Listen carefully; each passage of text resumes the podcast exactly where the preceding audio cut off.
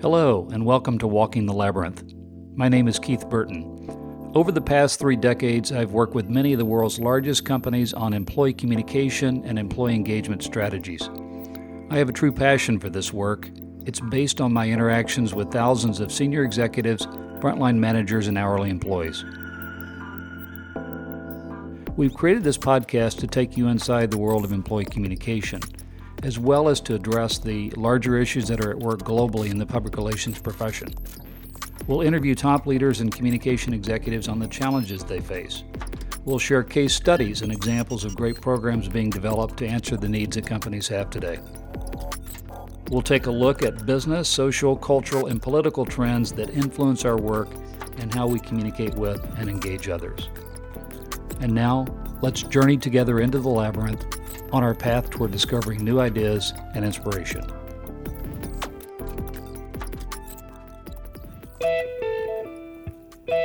When we talk about communicating change, what do we mean?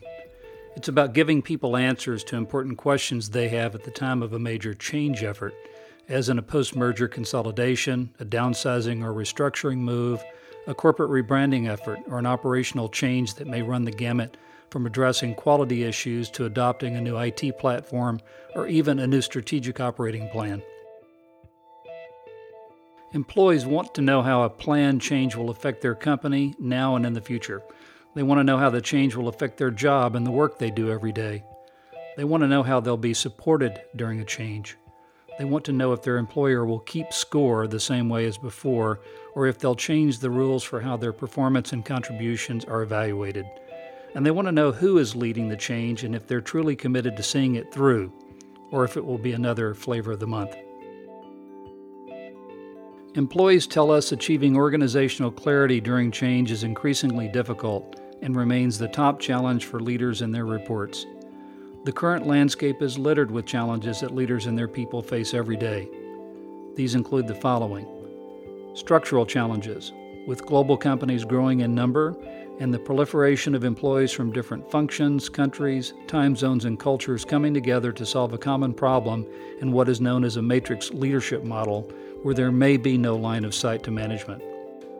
Workforce challenges, characterized by information overload, the 24 7, 365 pace of the workplace, the challenge of finding skilled workers, growing generational differences, and troubling morale issues among disenfranchised employees. Media challenges, marked by bad press, misinformation, global media consolidation, and what author Andrew Keen characterized as the rise of citizen journalists in his entertaining book on Silicon Valley, The Cult of the Amateur How Today's Internet is Killing Our Culture. Product challenges, which include recalls, shortages, quality issues, distribution problems, and the need for applying new technologies in how we innovate, test, manufacture, and market products and services marketplace challenges. We have competition that is ever changing and everywhere. In fact, as I work with one client in China, they told me that in one week they may have a new entrant to the market. Two weeks later, another entrant would go away. Another challenge, obviously, in the marketplace is understanding and meeting customer needs. And more change surely is on the horizon. Over the next five years, more than 21 billion information devices will be installed globally. Employees are inundated with information coming from multiple angles, and it's harder than ever to keep their attention. For U.S. children, minorities will be the majority by 2020, and millennials will dominate the workforce as we continue to see the decline of Gen X and Boomer generations. How do we address growing generational differences at work? 40% of all U.S. factories closed their door in the 2000s. 5.7 million manufacturing jobs have been lost. In the age of globalization, robotics, and artificial intelligence, these jobs may never be recovered and even more could be lost. And the gap between the rich and poor will continue to grow. In major U.S. cities, we're seeing the precarious financial lives of families played out. In the Asia Pacific region, McKinsey tells us the explosive growth of China's emerging middle class has brought sweeping economic change and social transformation. By the year 2020, it's estimated that China's middle class will be about 59% of the population. And with this transformation, a new, more globally minded generation of Chinese workers will exercise a disproportionate influence on the marketplace and bring even greater expectations for better jobs and a higher station in life. Which leads us to ask important questions as we consider the state of companies we know and admire that are undergoing change. What's happening to corporate cultures today? Empathy is in short supply among managers. Why? The world is going to university, but does it really matter when education doesn't guarantee a job or advancement? What happened to pay raises? Where does work end and work life balance begin? Why do CEOs say one thing but act differently when it counts? In the year 1835, a young English naturalist and geologist named Charles Darwin was in Chile as a part of his voyage on the HMS Beagle. Darwin was on shore near Valdivia, about 200 miles south of Concepcion, during a magnitude 8.5 earthquake that lasted about two minutes and destroyed much of the city in just six seconds. When he later reached Concepcion, Darwin called the devastation the most awful yet interesting spectacle I ever beheld. The entire city lay in ruins. He spent weeks investigating the effects of the earthquake during which he found that rocks lined with recent marine shells were now elevated above the tide. The island of Santa Maria was raised an average of about nine feet. Combining his own observations with those of many local people, Darwin worked to reconstruct the events and to understand why it had occurred. He came to connect earthquakes, volcanoes, and vertical movements of the Earth's crust with thousands of successive uplifts over almost endless geological time. His work not only gave early rise to the fields of seismology and volcanology, but also to the origins of his beliefs on evolution. Darwin left us a powerful legacy. As practitioners, we must embrace the same level of vigilance in acting as forensic scientists who are engaged to collect and analyze the evidence of change in companies, and to use what we learn to guide and counsel our leaders. Gary Grates is one of the true thought leaders in the field of employee communication. He's a longtime trustee of the Institute for Public Relations and helps to lead the Commission on Organizational Communication, which in 2016 conducted new research titled Organizational Clarity The Case for Workforce Alignment and Belief. In that research, he says that senior executives have to consider the challenges they face in communicating change today. They have more messages than meaning, they have more research than insight. They have more information than knowledge. There are more teams than teamwork. And there are more activities than results. Given these challenges, how do we communicate change? Here's my 10 steps. 1. You have to define the change. It's all about the why. 2. Create a roadmap to help employees visualize the change and see mile markers on the road ahead. 3. Always ask, what does the audience need before adopting new tools or tactics that may not bring desired results? 4. Listen, communicate, and engage in that order. 5. Create content that is dynamic and accessible. Content is king. 6. Be unrelenting in follow up people want answers, and when we get back to them as promised and keep the communication going, we build trust.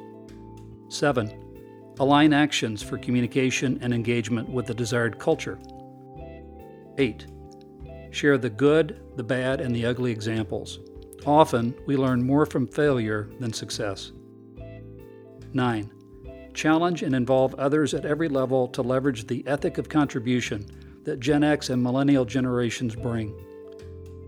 10. Keep score to determine outcomes, outgrowths, and value created for the enterprise through new behaviors.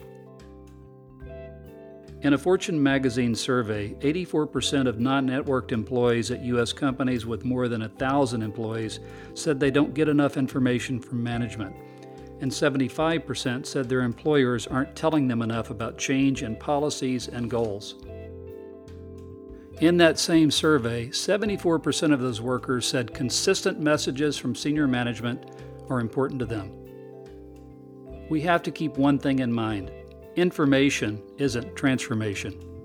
People expect more from us, and we must deliver.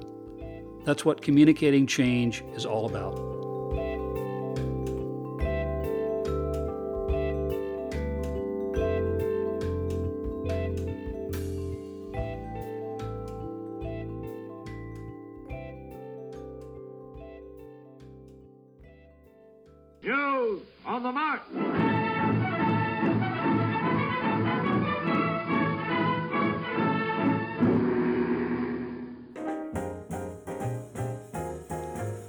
After weathering last year's outbreak of E. coli and norovirus that sickened hundreds of customers and sliced its quarterly earnings by more than 40%, Chipotle is back in the news.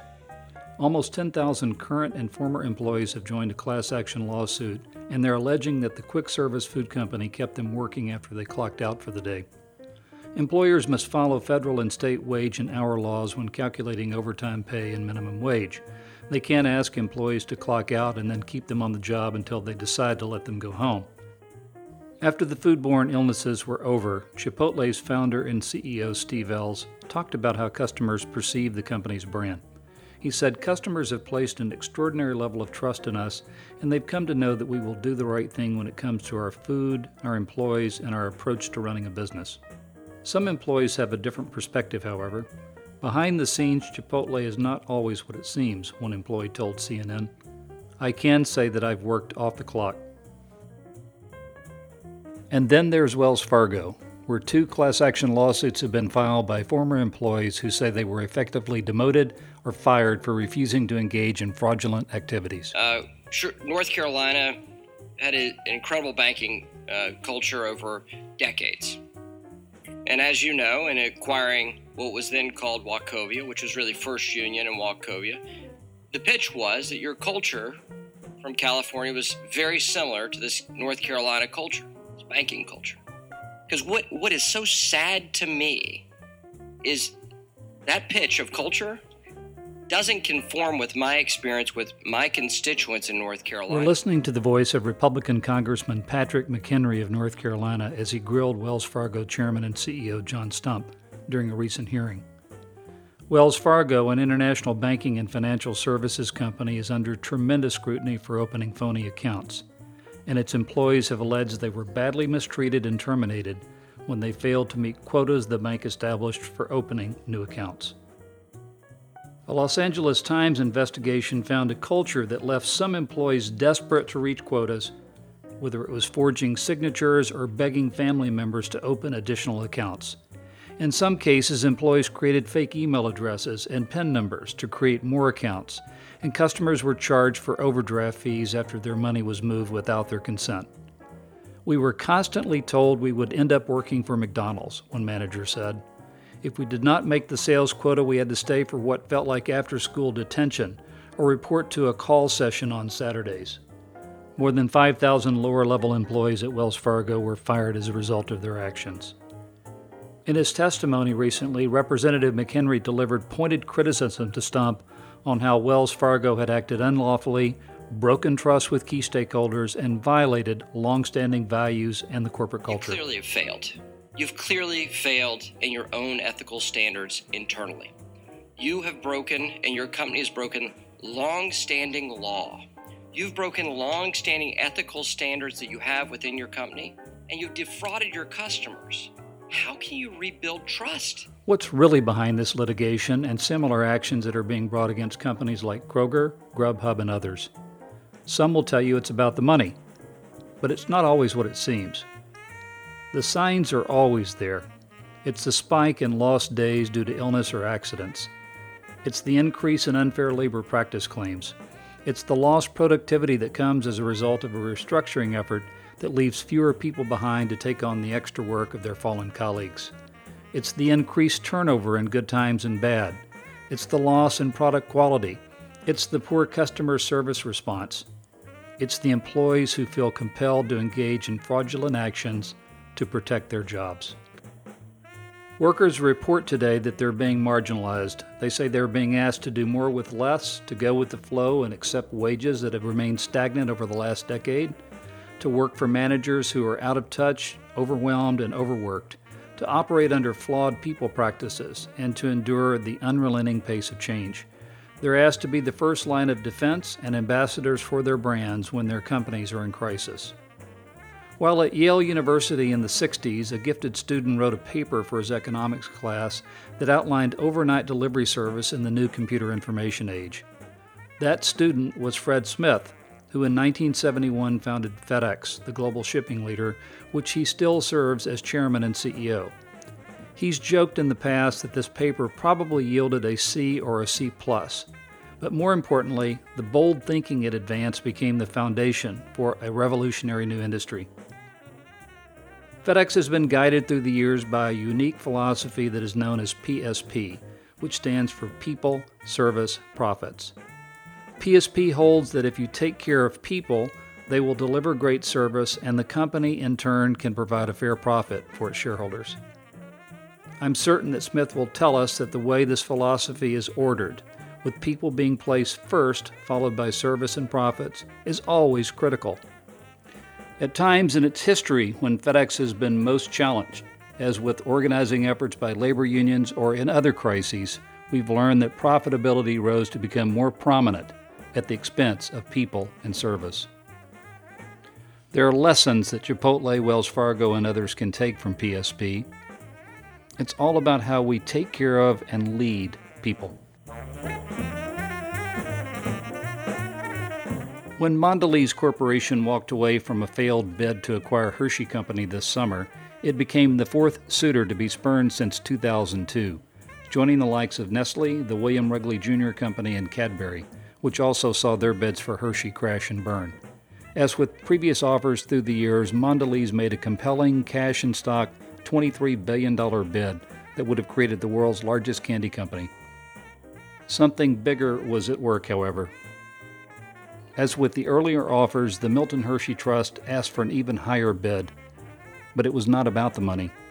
It was about buying time to delay a decision that might have forever changed Hershey, Pennsylvania, the company town that has been described as the sweetest town on earth.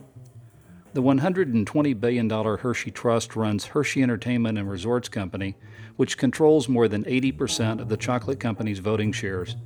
It also operates the Milton Hershey School for underprivileged children. When Wrigley sought to acquire Hershey, the company had packaged an attractive offer. Then, as in later offers, the big questions were related to whether thousands of Hershey employees, the communities that rely on their jobs, Hershey Park, and even the Milton Hershey School might in some way be affected by post merger consolidation efforts. In the end, the Hershey Trust couldn't bring itself to accept Wrigley's offer, and the deal died. I have no doubt the Hershey Trust watched closely this summer as Mondelez slashed 600 jobs and moved production of the iconic Oreo cookie line to Mexico after 63 years of production in Chicago. That led a local activist to launch what became known as the Oreo boycott and within 48 hours, 110,000 people had uploaded her protest to Facebook. Mondelez is all about creating shareholder value. The idea that Hershey's new parent company might break covenants Hershey had made with those who have relied on it for generations surely played a role in the company remaining independent. Of Milton Hershey the man, it's been written that he was a great entrepreneur and a philanthropist who measured success not in dollars but in terms of a good product to pass on to the public, and still more in the usefulness of those dollars for the benefits of his fellow men. He understood that good works are also good business and therefore did not lessen the depth or scope of his interest in the welfare of others. We all make choices in life, choices that affect our reputations and how we operate. The legendary public relations leader Al Golin said that choices we make have a profound effect on the trust bank, which is a reservoir of goodwill that helps to protect the reputation of a company with its stakeholders. We either make deposits in the trust bank or we bankrupt it. Examples like these are important lessons to remember and to share with our colleagues as well as with our leaders during moments of truth.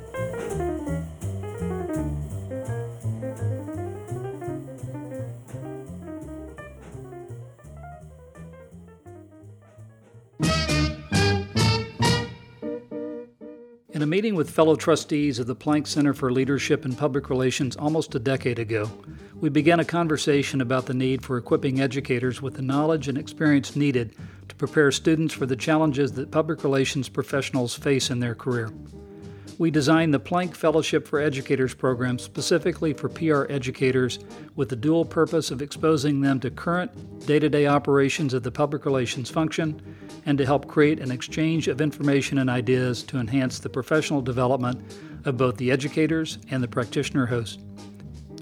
Seven years later, we've now placed 60 public relations educators in two week summer assignments with 24 of the world's best global companies, agencies, and not for profit organizations.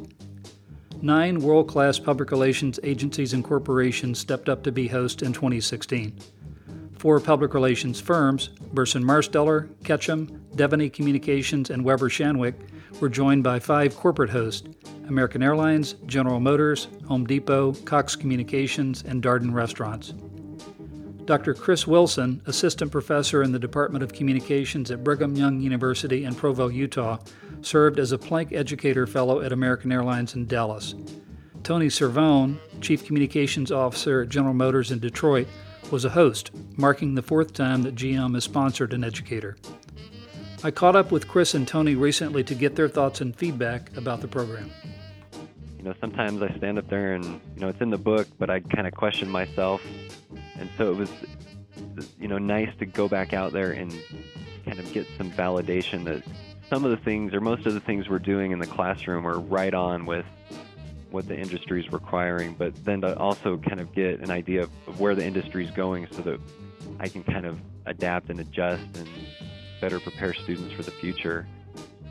Chris Wilson worked in municipal government and the not for profit worlds before becoming an educator. When I asked what led him to become a Plank Fellow, he talked about the importance of grounding his academic research in the realities of corporate communications and bringing greater authenticity and street creds to his teaching. You know, it's funny, as I've gone through school and gone through my career, you know, I, I think a lot of us never lose the sense of kind of the fraud syndrome that, you know, you never feel like you're there yet in terms of what you're doing. Um, and I kind of certainly still feel that way as an educator. And you know, to stand in front of students in the classroom and to teach them about how the industry is or the kinds of things they'll be doing on the job. You know, sometimes I stand up there and you know it's in the book, but I kind of question myself. And so it was, you know, nice to go back out there and kind of get some validation that some of the things or most of the things we're doing in the classroom are right on with what the industry is requiring, but then to also kind of get an idea of, of where the industry is going so that I can kind of adapt and adjust and better prepare students for the future.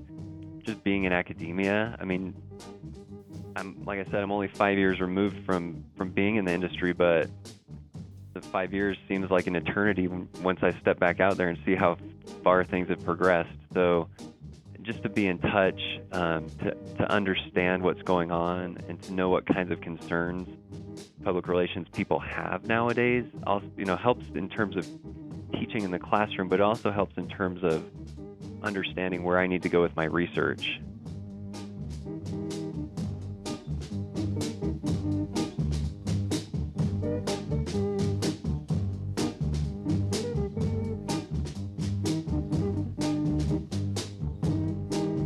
Get real life examples and, and can use those, then uh, you know it, it brings to life what it is that uh, that they're trying to teach in the classroom. And so, um, having that um, ability to work together again and again and, and, year in and year out, and have that multiplied over multiple different universities, uh, I think is, is an effective way to, to to play our role in in trying to advance our profession.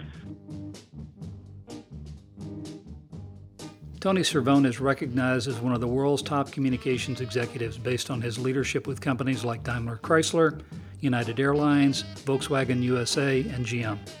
He believes the Fellowship for Educators program builds on GM's philosophy of creating a learning culture for both the educator and his team of practitioners. It also helps to introduce rich ideas that are grounded in research and a breadth of knowledge outside their company and the automotive industry. I, I sincerely believe in a learning culture. And so, from a selfish point of view, having the relationship with some of the educators that come in with very specialized skills, whether it's social or analytical or or any of the uh, the internal communications, uh, social, corporate social responsibility, any of those, um, and having them focus in on that for two weeks um, gives us an opportunity to learn new things, and and it models for the organization a kind of continuous learning culture that we're trying to build. Um, for both of us, I believe that it creates kind of a networking opportunity where we're building out networks of, of people that we can refer to and ask questions and build relationships with.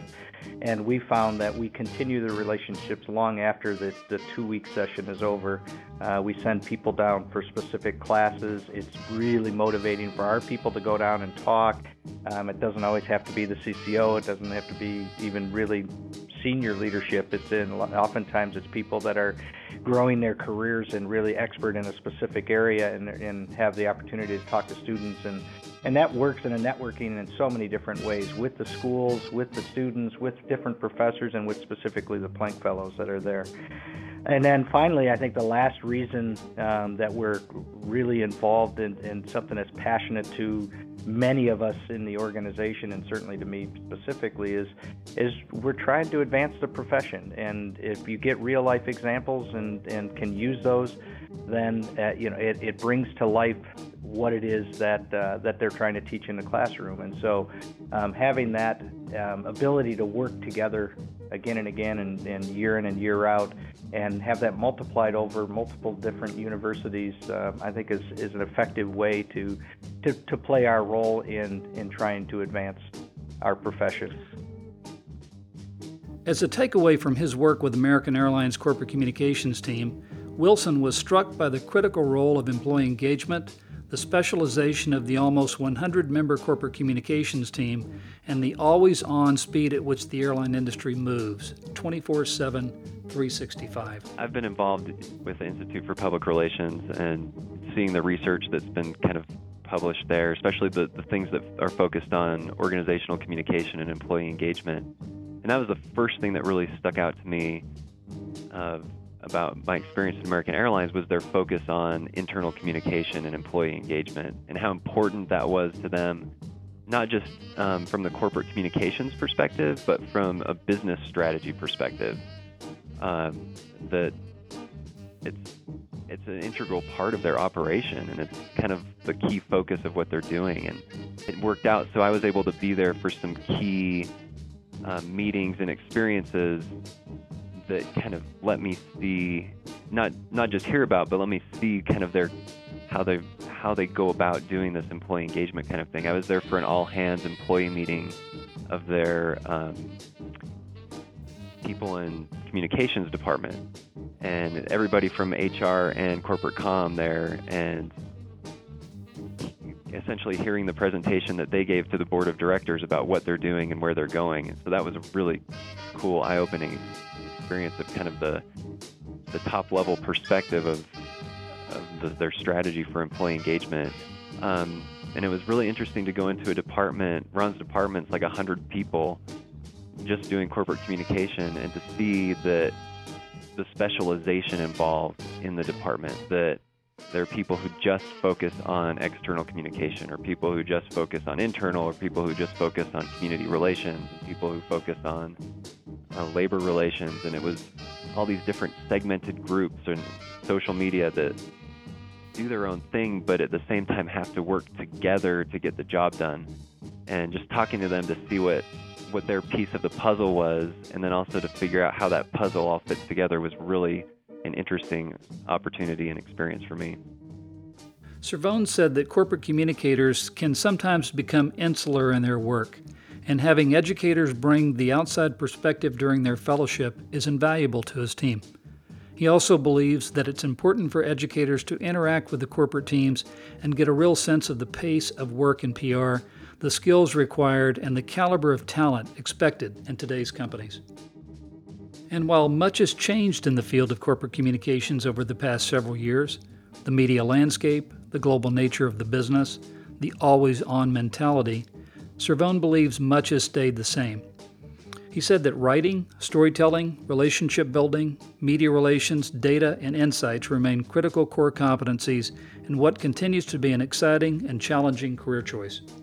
From our perspective, we end up learning um, kind of what are the new thinkings that are going on from the academic world and what are they looking at and what are they seeing in in kind of a very uh, broad stroked way, uh, which is which is very effective for us to kind of keep our eyes open to trends and and developments that are going on. As as you know, you get into an organization, certainly an organization as big as General Motors, and and you can get very specific very quickly, and you can you can get tunnel vision if you're not careful. And as much as we read, and we're all widely read and and uh, and and have diverse um, interests. So we read a lot and we stay we stay up to speed on things um, in terms of what developments are going on specifically in our industry and, and in our profession. It's still nice to have that broader perspective that comes from from an academic.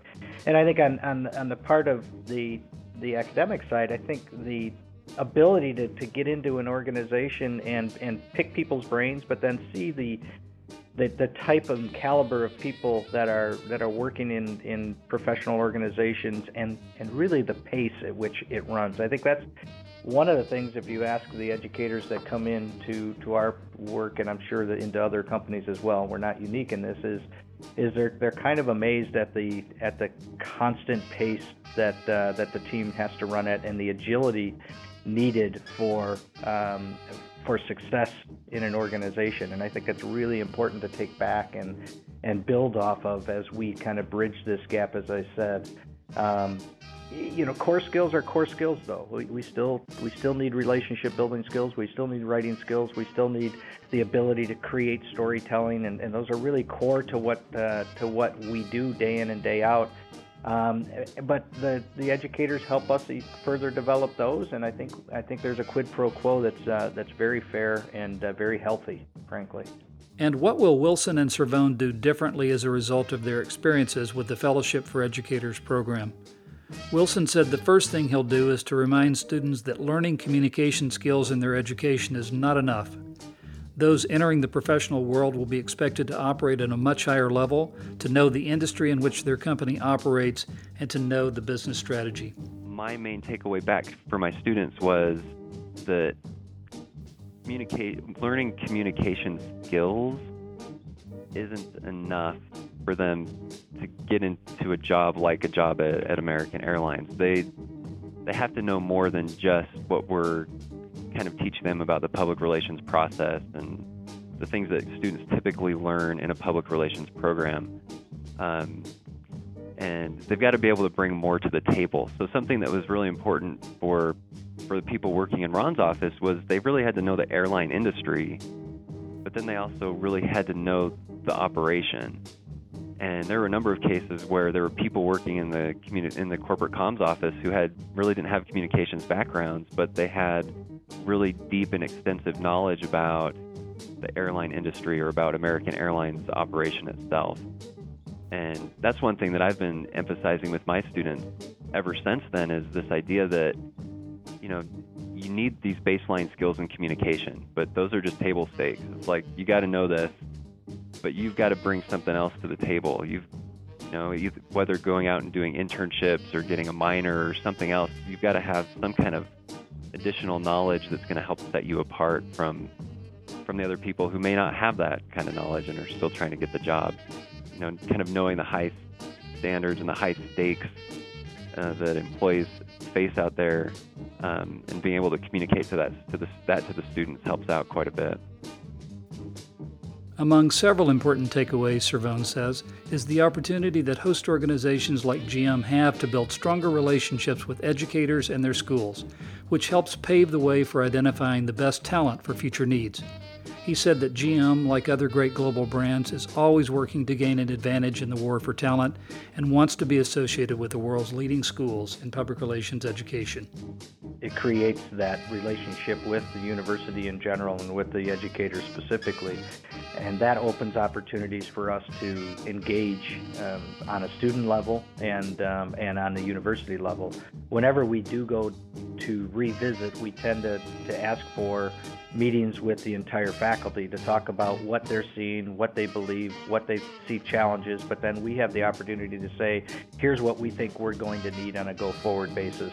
Um, there is a huge fight out there for talent, no matter what industry you're in and no matter what profession we're in today. There is a, a thirst for the best talent, and the ability to have the relationship with uh, both universities and educators allows us to have that that engagement, and frankly, we use it. Um, we we treat these visits very straightforwardly as uh, potential recruiting visits uh, for internships. We have a very solid track record to to hire um, interns um, after they're done with their internship programs. Um, not all of them, obviously, but a percentage of them every year. And then we put them in a rotational assignment now for a couple year period where I think it's actually a three year period where they um, experience different as- uh, aspects of uh, communications here at General Motors. And so having that relationship, I think, is, is the basis for a lot of that. And frankly, with the reputation of uh, of Plank and its role in academia um, overall, we know that we're getting you know not only cream of the crop in terms of uh, the educators coming in, but they typically represent the best uh, universities that are that are focused on communications, and that's a win-win for everybody, I think.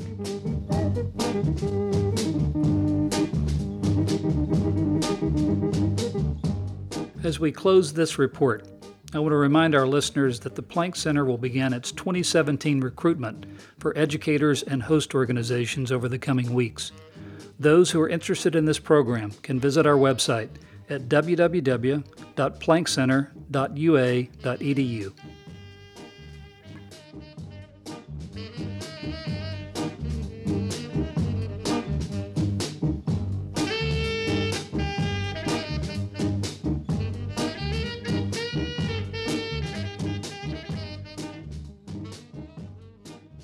Thanks for listening to this week's episode.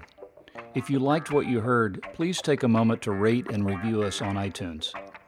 Have a question, comment, or an idea for a future episode? We'd love to hear from you. Tweet us at skeithburton. You can also reach us on email at podcast at graysonemmett.com or on our contact page, graysonemmettpartners.com slash podcast. Walking the Labyrinth is produced by Keith and Jarrett Burton for Grayson Emmett Partners. Until next time. Bye.